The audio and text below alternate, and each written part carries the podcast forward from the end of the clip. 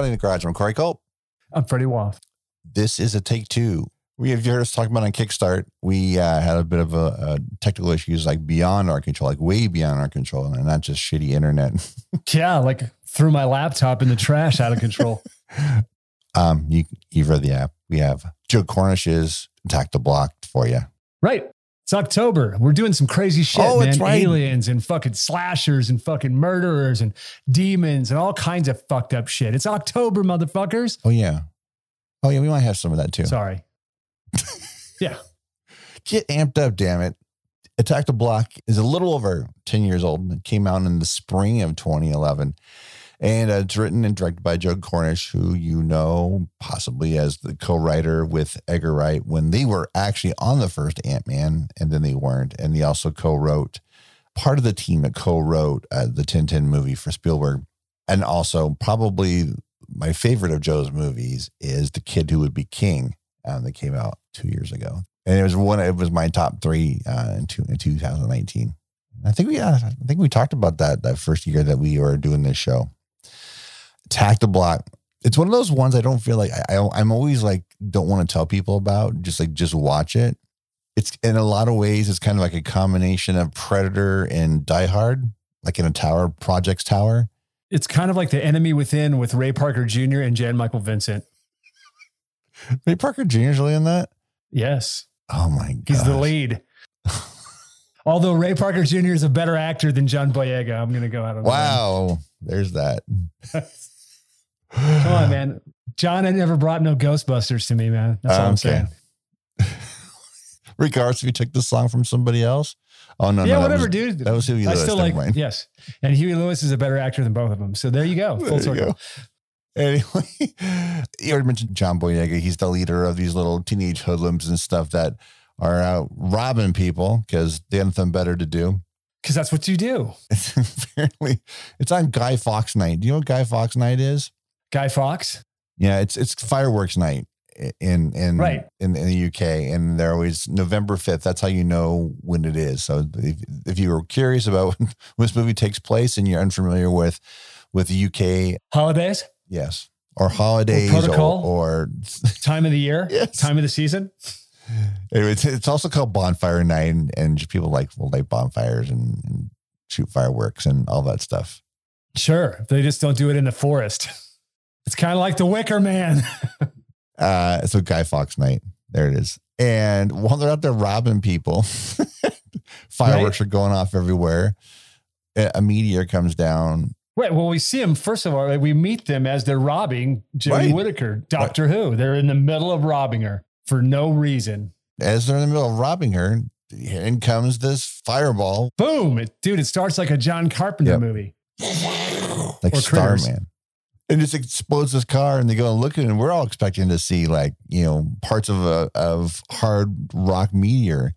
No, Or, or something, or like frozen, frozen shit and piss from an airplane or something. No, it turns out it's an alien. It just, I was like, I always thought that was such a cool thing that it was just, the skin was so tough that it would just, it could come through the atmosphere without any kind of shell or anything.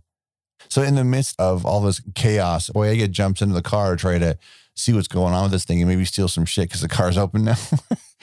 and he gets scratched by the creature that's inside of there, and the creature takes off and runs into a into a shed, right? Right. And Moses goes in there, Boyega goes in there after him, and you hear a lot of chaos inside. he comes out with this alien creature on his stick. He's all super proud because he he Arnold Schwarzeneggered him, and he's got Yeah, him man. on, on a pike, and he walks through the neighborhood with it, thinking how cool he is. And everybody they run into, teenage girls they run into, everybody they run into thinks that it's some kind of puppet that he made in school or whatever. It's not real the kids overall in the in the movie, since we're getting a good taste of them right now, even the even the teenage girls that are in there for a short while are really good. Oh, dude, those teenage girls are hilarious. Yeah. they're just they're not having it. They're, and and even though they're from the UK, they still express themselves the same way that teenage girls do everywhere else, and it's just boys are stupid. Yeah. It's like it's like these are the you know like like, like we talked about earlier. These like it's like these kids grew up to be in a Guy Ritchie movie. Yep, exactly.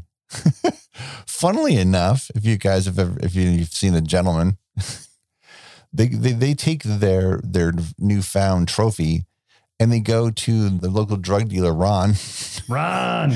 into his trap house where they have weed in the back. I mean, they're growing weed in the back and everything. And they're trying to put it in lockdown and put it in the safest place on the block. And they, they, they take it to the drug dealer so they can lock it down because their their idea is these kids want to, that they're broke. They're, they're, they're poor kids. That's why they're out robbing people.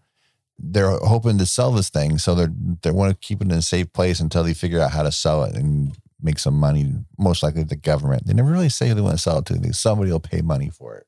And the guy that that answers the door when they show up there, Ron, that's uh we got a familiar face in Nick Frost. No surprise, because his connection with Joe Cornish and Edgar Wright and Simon Pegg is obviously well known in those circles.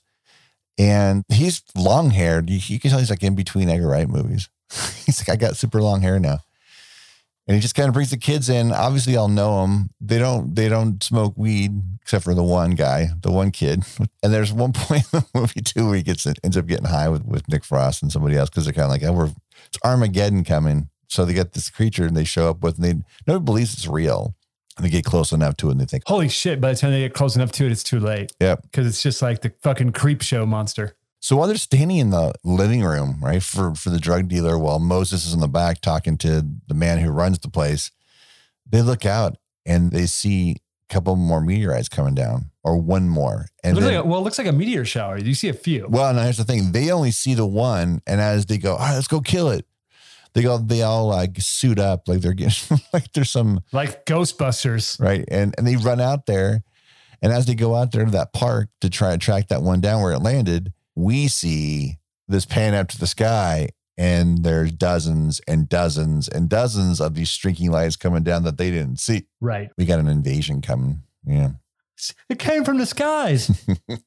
it's the kids get down there, man, and they're just kind of like going at it. And there's this, they, they see this creature and the dog runs after it, kills the dog, which is, you know, what happens in movies sometimes for no damn good reason. Sure and they run off because they get chased by this thing because it's not like the one they found that was already like all jacked up from falling into a car. No, this one is big and hairy and is looking for somebody to chew on. That's for sure. So they, they chase the kids all over, and soon enough, man, there's a lot more of them. All those other ones start landing. Though, when you got a lower uh, a movie of this budget, you don't see a, a, whole lot of those things. A lot of the money right. was put into the creature effects, which are really good. And if you've seen the BTS for the movie, if you haven't, I'll put a sure to be sure to put a link in it. But the guys working those suits are so good.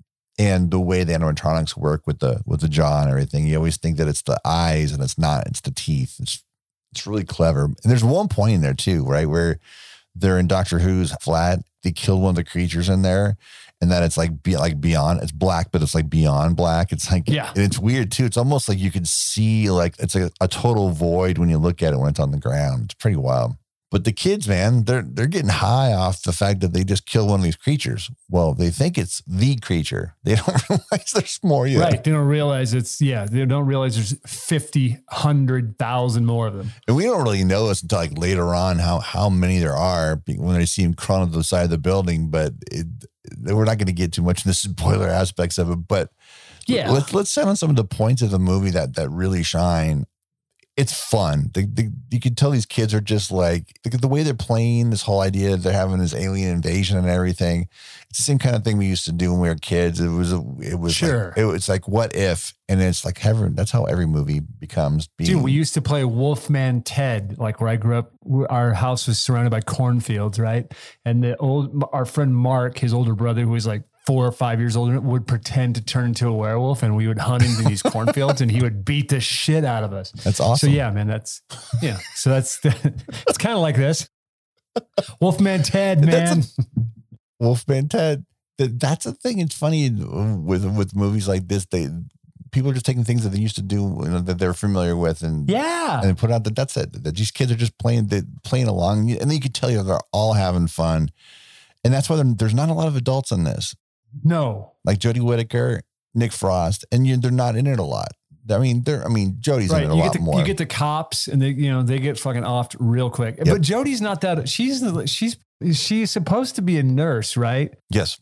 Which I was going to ask you. Do you think is this kind is that kind of a throwback callback to uh, American Werewolf in London, Jenny Agutter? Maybe. You know, because the, these those those creatures even kind of look like the werewolf from American Werewolf in London when they're walking, like at the end when they're in, uh, Oh yeah, you know, when they're in Piccadilly Square and Yeah. the fucking wolf comes walking in. I mean, the, the creatures kind of move like that. So I mean, there's a little homage to that. I think. I Oh, mean, yeah. that's just my take. no, no, no, one hundred percent. There's that thing about Cornish and Edgar Wright. Those guys are- are massive fans of everything, and then especially Landis. Yeah, yeah, yeah. Edgar's talked about him quite a bit, so no surprise. Yeah, Oh yeah, dude, right. I saw Landis introduce movies at one of Edgar's uh, movies I've never seen before. yeah. Landis, uh, they showed Animal House and um, something else, and yeah, yeah, they were both there. So, it, was- I, but I, I couldn't believe that he had never seen Animal House. That's crazy, dude. Considering what a fan of Landis he was, but uh, whatever. Right, it was Animal House and American Graffiti. They, they both of them. He had never Wow. seen either one of them.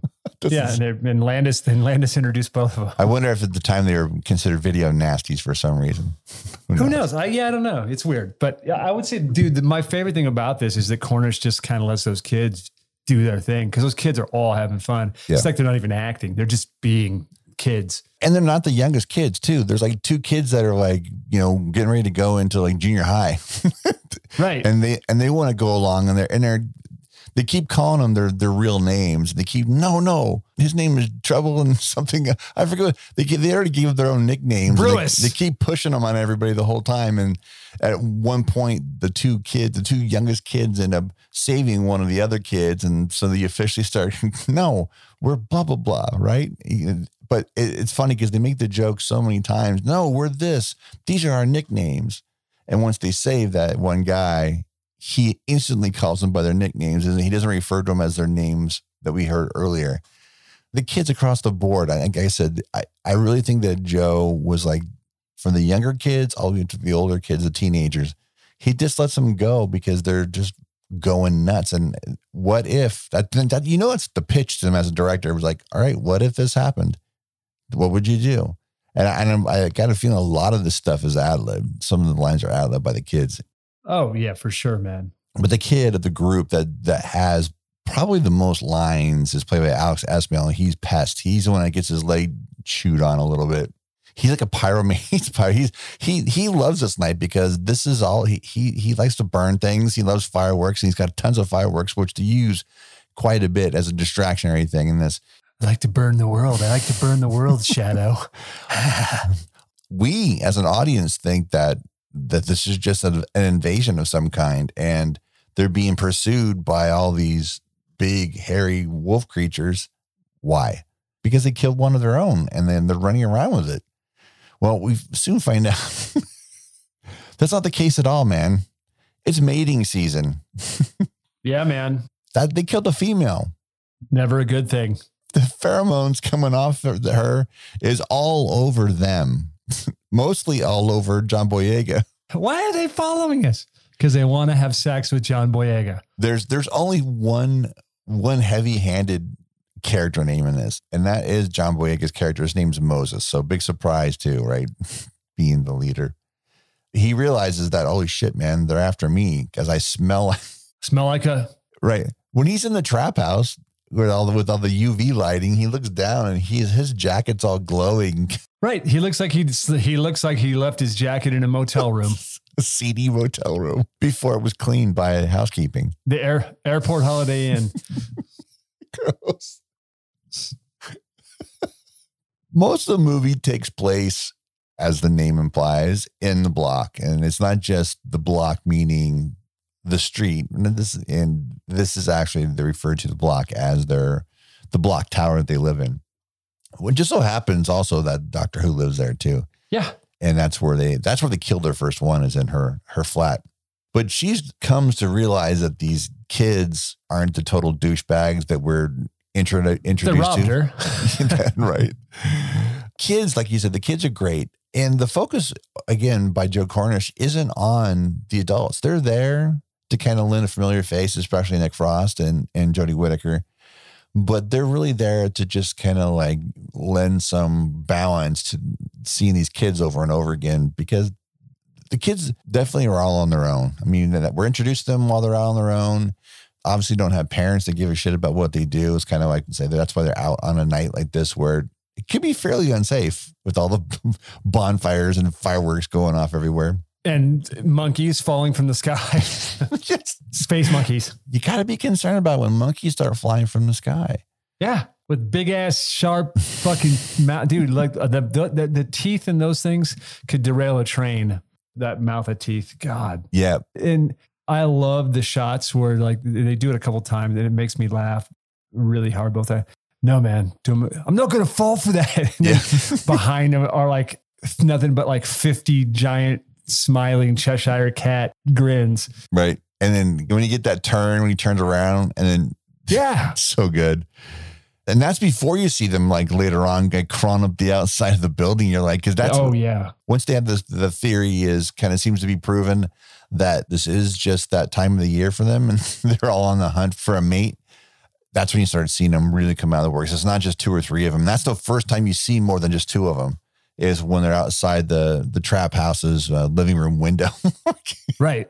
because at this point, the guy that runs the you know, the, the drug dealer Hi-Hatz, he's pissed because the kids stole a police car trying to get away from the first alien that they were having an encounter with, and they smash up his car.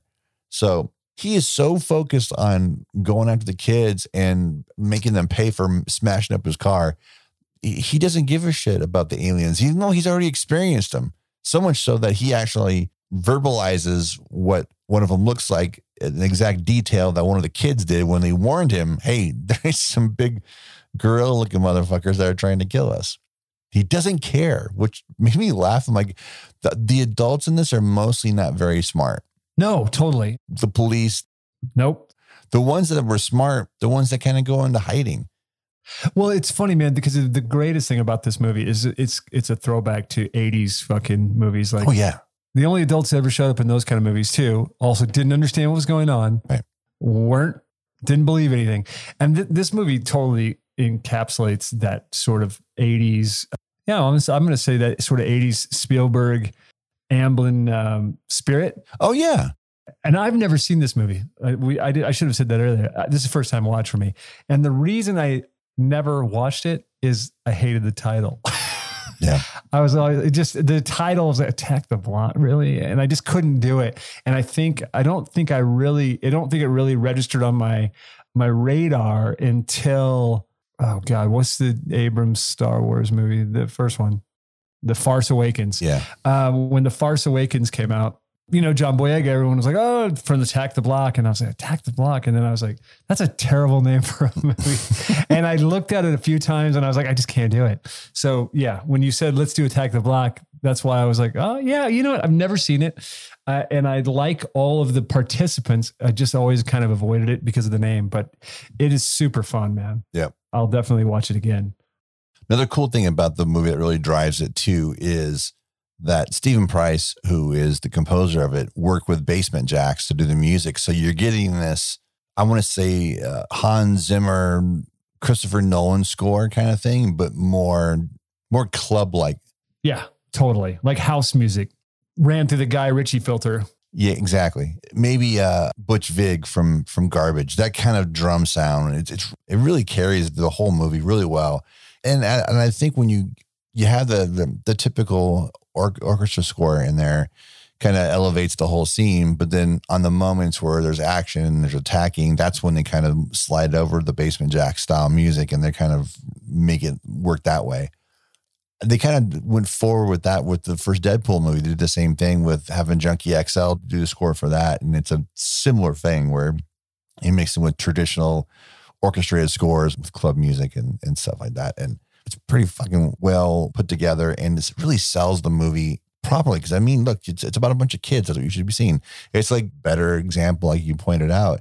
It's very Sp- Spielbergian in that way, and it's it's a lot like a Goonies thing. Like what what if the Goonies were Yep. attacked by aliens? You know, that's what this Right. is. Yeah, It's a genre that I love anyway. So yeah, there you have it. And it's well executed. It is an R-rated movie, so if there's one thing that wasn't very Goonie like, Well, if there's one thing that makes it, you know, that pushes the Goonies into the, you know, the new millennium, it's an R rating, and it's fine. Yeah.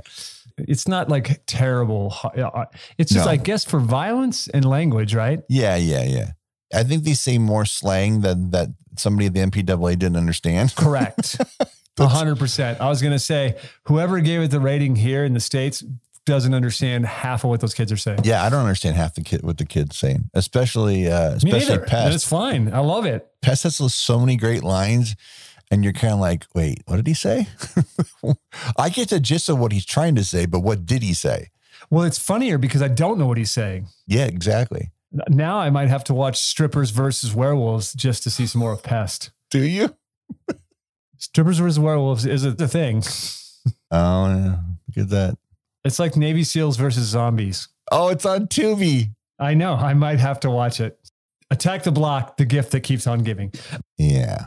What's great about this, really, too, is everybody's fair game in this movie. Yep. It's the other thing too. It's not like because John Boyega wasn't like a name at this point. No. So like, look, everybody in the movie is totally fair game. Right. Nick Frost, you know, Nick Frost would be the one that people would be like, "Oh, Nick Frost is, you know, he's gonna die." Yeah, well, maybe he's maybe he is, maybe he doesn't. But everybody's fair game in this movie. That's what I loved about it. Is like didn't know who was getting out of what. When the shit would hit the fan, it's like fair game. We don't know who's next. What's what made it a fun watch, you know, as opposed to like, oh, I know who's going to get through this movie. One of the other reasons too why we're talking about the R rating on it, and it's like, and that's always been a, a thing. You know, Edgar Wright's talked about it quite a bit. The whole video nasties thing, and most of the movies that that you know he pay they pay homage to with the with, with their first feature, Shaun of the Dead. This video nasties thing, where certain American movies, most of the time they were American horror movies that got a bad bill of, of sale, where it said, "Oh, it's it's got this wrong with it, so we got to put it in video nasties, and you can't show it anywhere." Evil Dead and Evil Dead 2 are two movies in particular. So that's what's weird about how that whole thing works is like, the, the, yeah, there's like creature violence in this. Okay. Yes. This is that weird thing is like going, yeah, but okay, so we chewed on the guy's leg. They show that during at three o'clock on channel four. Who cares? Sure. It's see it on the news? Dog bites postman. you, you got to go with the fact that it's just the language in it because I Yeah, mean, totally. Are, are we giving something an R rating now because you know somebody's smoking weed? I, I also say that like, dude, having an R rating makes it more for me. I would if it would have been a PG or PG thirteen. I think I would have there would have been more uh, resistance from me when you brought it up. I would have been like, really, dude, PG thirteen kids running around. But like that it had an R. Yeah. And I liked the idea of it. Was like okay, and and and it and it delivers on the R in all the good ways. Right. The violence and the stuff that's happening is fun. And had they toned that down and made it a PG 13, they would have toned the movie down. Therefore, I would not have enjoyed it as much. Right. That's the thing about the kids too. I mean, they're hooligans. That's what. That's how. Yes. We're, that's how we see them, and that's how. That's if they weren't, they would have all been dead. And I'm not saying Sure. that. They, I'm not saying they all survive. I'm just saying. Right. Like if they're all if they're all kids from uh, Radio Flyer, they're dead. wait, wait, those kids are dead too. bad example. Bad example. Uh, you know what I'm trying to say. But yeah, I mentioned the Spielberg aspect of it with that whole close connective tissue of uh, like the, the the third act of E.T. or Goonies as a whole. That is why Joe Cornish was hired by Spielberg along with Edgar Wright to do the script for um, The Adventures of Tintin. So that is it was because of Their Spielbergian uh, instinct. exactly. Yeah. And the movie is a great debut too. I mean, I would be pretty damn proud. This is my first movie. Yeah. No shit, man. For sure. And you can see after seeing this and already have seen ant-man can you see that humor i was talking about you can tell what's theirs and what's and, and, and what is uh, adam mckay's humor in the first ant-man you can see it Yeah. Yeah. Totally. he they just announced earlier this year that they are going to be doing a sequel which would be really interesting Yes. i don't know how they're going to Yeah. pull that off because like, like we talked about the only only the adults in this movie look don't look different right everybody else is an adult now because it's been 10 years and even by the time they get to shooting and releasing this even if this came out this time in 2022 i mean all these kids are 12 years older Right. and i think boyega is too expensive for them anyway I think Boyega is in. I think that's why he uh, didn't he leave a Netflix movie to go start. He left. I thought he. I thought he left. I don't know Well, apparently Boyega left to, to go do Attack the Block too. This was a couple months ago. Oh, another thing too, just to kind of solidify that whole Edgar Wright family of filmmakers, Nira Park, who has produced all of Edgar's movies from Shaun of the Dead all the way through the soon to be released Last Night in Soho, all of it. She's really good. She's got such a great eye. And, f- and watching interviews with her, I mean, she gets it. She's like the, she's like that producer you always want. She's she's good with budget, but she's really creative and she understands that if you can't make cuts in the budget to make something work in the story, then that's how it has to be. I've heard again nothing in, in official capacity, but I've heard she's the kind of person that kind of gives up a piece of her percentage of her producer's fee to make sure something gets done right. That's what you want from a producer, not just a production producer or, a money producer or a UPM in this case. You want somebody that really knows what, you know, was doing something for the betterment of the movie and not worrying about the budget as much. So Yeah, totally. That's cool. Yeah, I mean, I like the fact that they spent. I mean, I, I you know, I was curious. I didn't, I didn't realize they had actually spent 13 million on this movie because you know, there's not a star in it. 13. No. That's a good budget, and they and they they spent the money well. Yeah. I really like the, the sets, and I like the creature design. Yeah, the cre- creatures are fun. creatures are really when you first get that reveal and like I noted, you you think they're eyes.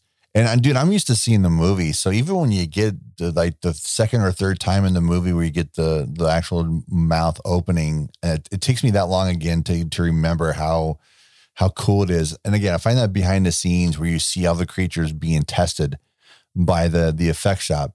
The effect shop is a is a Swedish shop. Um, it took them four months to put this all together. A shop called Fido, uh, like I said in Sweden, took them four months, and it's pretty great, man. It's pretty great. One of the cool things too is their sounds of the creatures. Oh yeah, As it turns out, there. I mean, again, the sound design guy in me really loved the whole idea because I always tried to, to pick apart that and like see what they layered in there. Joey and I were watching. We were talking about sounds and how you layer things. He was working on a, on a school project, and I go, sometimes you just kind of put your own signature on things. You know, we've talked about breaking bones is done with celery. You're not really grabbing at a bone and breaking it, so you have to be creative with things. And it's always fun to put little things in there. I mean, that's how you got that Wilhelm scream and everything. And once one person did it, everybody started doing as an homage to the sound designers before them that they have that they've appreciated, whose work they've appreciated. I always put stuff under my stuff, even something as simple. Every episode, uh, we our our music at the beginning of the show has a little something that I put in everything that I've ever done related to sound, and I'm, I'm never going to say what it is because is it Velcro? that takes away from the fun of it. It is Velcro, and oh, you know what? I yes, might you said it before. I think I mentioned. I think I mentioned it before. Well, that is that You is- have. that is one thing. I, I mentioned it during Event Horizon, Yes, exactly. But it isn't the only thing that's in the it's in the opening. But it turns out they they actually use dolphin sonar with grunts and snarls, and that they did live and foley and things like that. That's how they came up with that, and including they they even layered a uh, you know screams from from human screams in there too, to kind of create those sounds and. A lot easier to do in 2011 when you have Pro Tools and, and all that stuff and really can manipulate things digitally like I do now. But man, can you imagine trying to do those kinds of sounds in like the 80s, doing everything on mag and then try to try to you're messing with at that point you're like messing around with guitar pedals and stuff like that to really tweak sounds and everything. Great sound design in this. And again, the what makes the movie work so well is it's super simple. Just like the, the premise is simple and it's executed in a simple form. Kids are attacked, kids fight back. Kids fight because- back. because they have to. Yep. It's super simple Great. if you haven't seen it yet, it's okay. It's uh, you know, there's a lots of reasons not to want to watch the the movie, or or or you've come across and like, oh no, like the title Right. could be a problem for you. Like you don't like the title. Attack the block. Come on. You know, I'm a, I'm I'm a massive fan of the movie. I've talked about it before more than once, but it, I was the same way. Joe Cornish is a buddy of of Edgar Wright's. I'm like that. That was it. I'm like, so there you go. Just like with you know a lot of the movies we grew up with, it's word of mouth, man. Word of mouth can really carry a movie, and that's kind of how this was. And this had a big opening too. I think at in, in Austin at Fantastic Fest. I think it had a big opening there. I think it might have premiered there. It got a lot of buzz from that, and then that's how we. That's how you, people hear things outside of Austin is the buzz out of Austin on some smaller movie. It's available everywhere. It usually is. It's still on Prime. The fact it's on Prime this much into October, I say it's going to be there for at least for the rest of the month. If not, it probably slides over to Netflix. I since the movie has hit streaming services, I've been able to find it on at least one of them. Sometimes it's on Hulu, sometimes on Prime. Currently, it's on Prime. But if you and if and if you're into it, once you see the movie and you dig it, pick it up. It's like it's like eight dollars for the Blu-ray. It's super cheap, and you can even you can buy it for just as little for a digital copy if that's all you want to do. You want to minimize the optical disc up on your shelf. There you go. Attack the Block. Check it out if you haven't seen it. What would you double this up with? Attack the Block. Yeah. Uh, you know, it's funny, man. I was trying to think about that because I was like, oh, this is because it's kind of a whole subgenre. I might toss it up with the faculty, With that, perhaps disturbing behavior with Elijah Wood and Katie Holmes, pretty good one. and maybe Tobe Hooper's 1985 remake Invaders from Mars. Pretty good. Yeah. There's a triple feature right there. There's a few things you could piggyback on if, if you want to go down that road. Do you? Do you want to go down that road? Yes, you do. Do it. Do you really want to? Oh, no. No, no sorry. but then take the movies, write them, write the names down the movies in a hat and shake it up. Yeah. I don't. I, I think those those, those recommendations complement each other, and I don't think it even matters what order you watch them in. Nope. Not at all, man. Yeah, totally. Like you, you can't go wrong. You Just that perfect idea. Toss them in a hat, pull them out, and watch them all. Dude, seriously, Invader from Mars, man. The, the, the creature design between the two of them are drastically different, Oh. but they but they're like cousins. Yeah, that's a good call, man. Absolutely. That that's a fun movie, especially if you haven't seen it. Yeah. Um, and Shout Factory put together that great Blu-ray. Mm, yeah, It's one of those Tobe Hooper movies that um, I actually saw in the movie theater when it came out in Same. 85. Well, we were super excited because they shot it. In, they shot a whole bunch of it in Simi, so we were like, we were yes, totally into I it. bet. Yeah. Yeah. I mean, all three of those movies. And look, I just had said, should we do, should we cover the faculty? And you were like, uh, no, let's do Attack the Block. But now I can see why you went to Attack the Block. Like, Yeah. cause I didn't really know anything about it other than I didn't like the title, Yeah, which I would say I'm hundred percent. I'm still not 100% on the title, but I do like the movie a lot. so is this sequel can be called Attack the Block again? Attacking the Block. Attack, Can't call it Die back Harder. attack, attack, attack back the block, take back the block. I don't know. I don't know. Well, they take back. Oh, never mind. That's, that's to ruin the movie people. Back in block. So I, I hope they, they keep the same team together as far as the parts that help make it work a lot. I mean, the kids, you know, half the kids are still working, which is good. Uh, you, Sure. you know, aside from Boyega, getting Steven Price back with with Basement Jaxx would be key to keep that music going. Oh, dude, let me point that real quick since we're talking about music. Probably my most favorite use of KRS One "Sound of the Police" Mm-hmm. is in this. Oh man, Yeah, totally. There's a there's a running bit in there too where Hi-Hatz the the drug dealer he has a song of rap something called "Get That Snitch" that he performed. It's and you hear it throughout the whole movie too. It's it's pretty funny, and the full song is on the DVD special features if you're interested in checking that out. But it's kind of funny.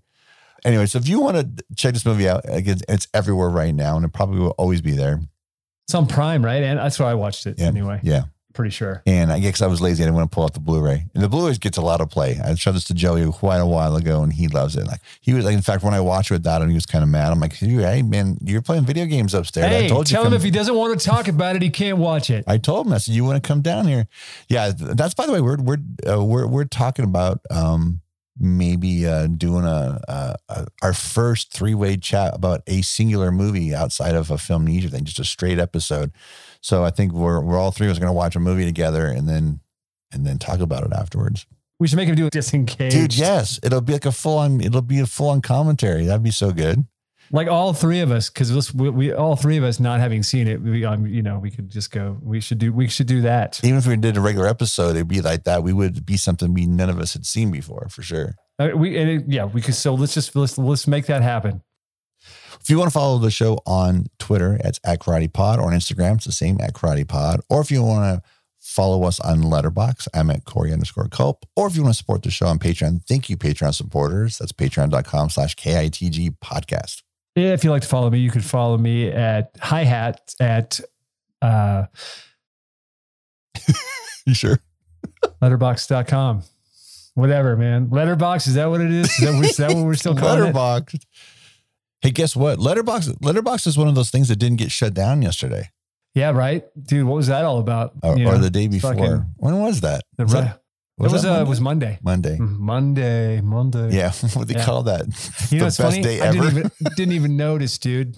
Didn't even notice. Uh, the only re- the only reason I knew is because I had texted Aaron Casales through his what through WhatsApp because that's how I talked to him. Oh. Because you know they don't live here, right. uh, and I never got any reply from him. I was like, oh, he's busy, probably taking meetings, right. and then like at four o'clock, when WhatsApp came back on, he called me and he's like, Hey dude, sorry, you know, it's all been, and I'm like, what? I had no idea. That tells you how engaged I am with Facebook, Instagram, yes. or uh, WhatsApp. Well, that's what's so funny it, about it. It was the best day ever. It was, and everybody was like, everybody's snarky uh, sarcasm and, and posts on on Twitter like, Facebook's down. Oh no. yeah. Right. Oh boo. Oh no, that's terrible. What am I gonna do? ridiculous. Oh, I'm gonna pretend it's 2000. That's what I'm gonna do. Nothing.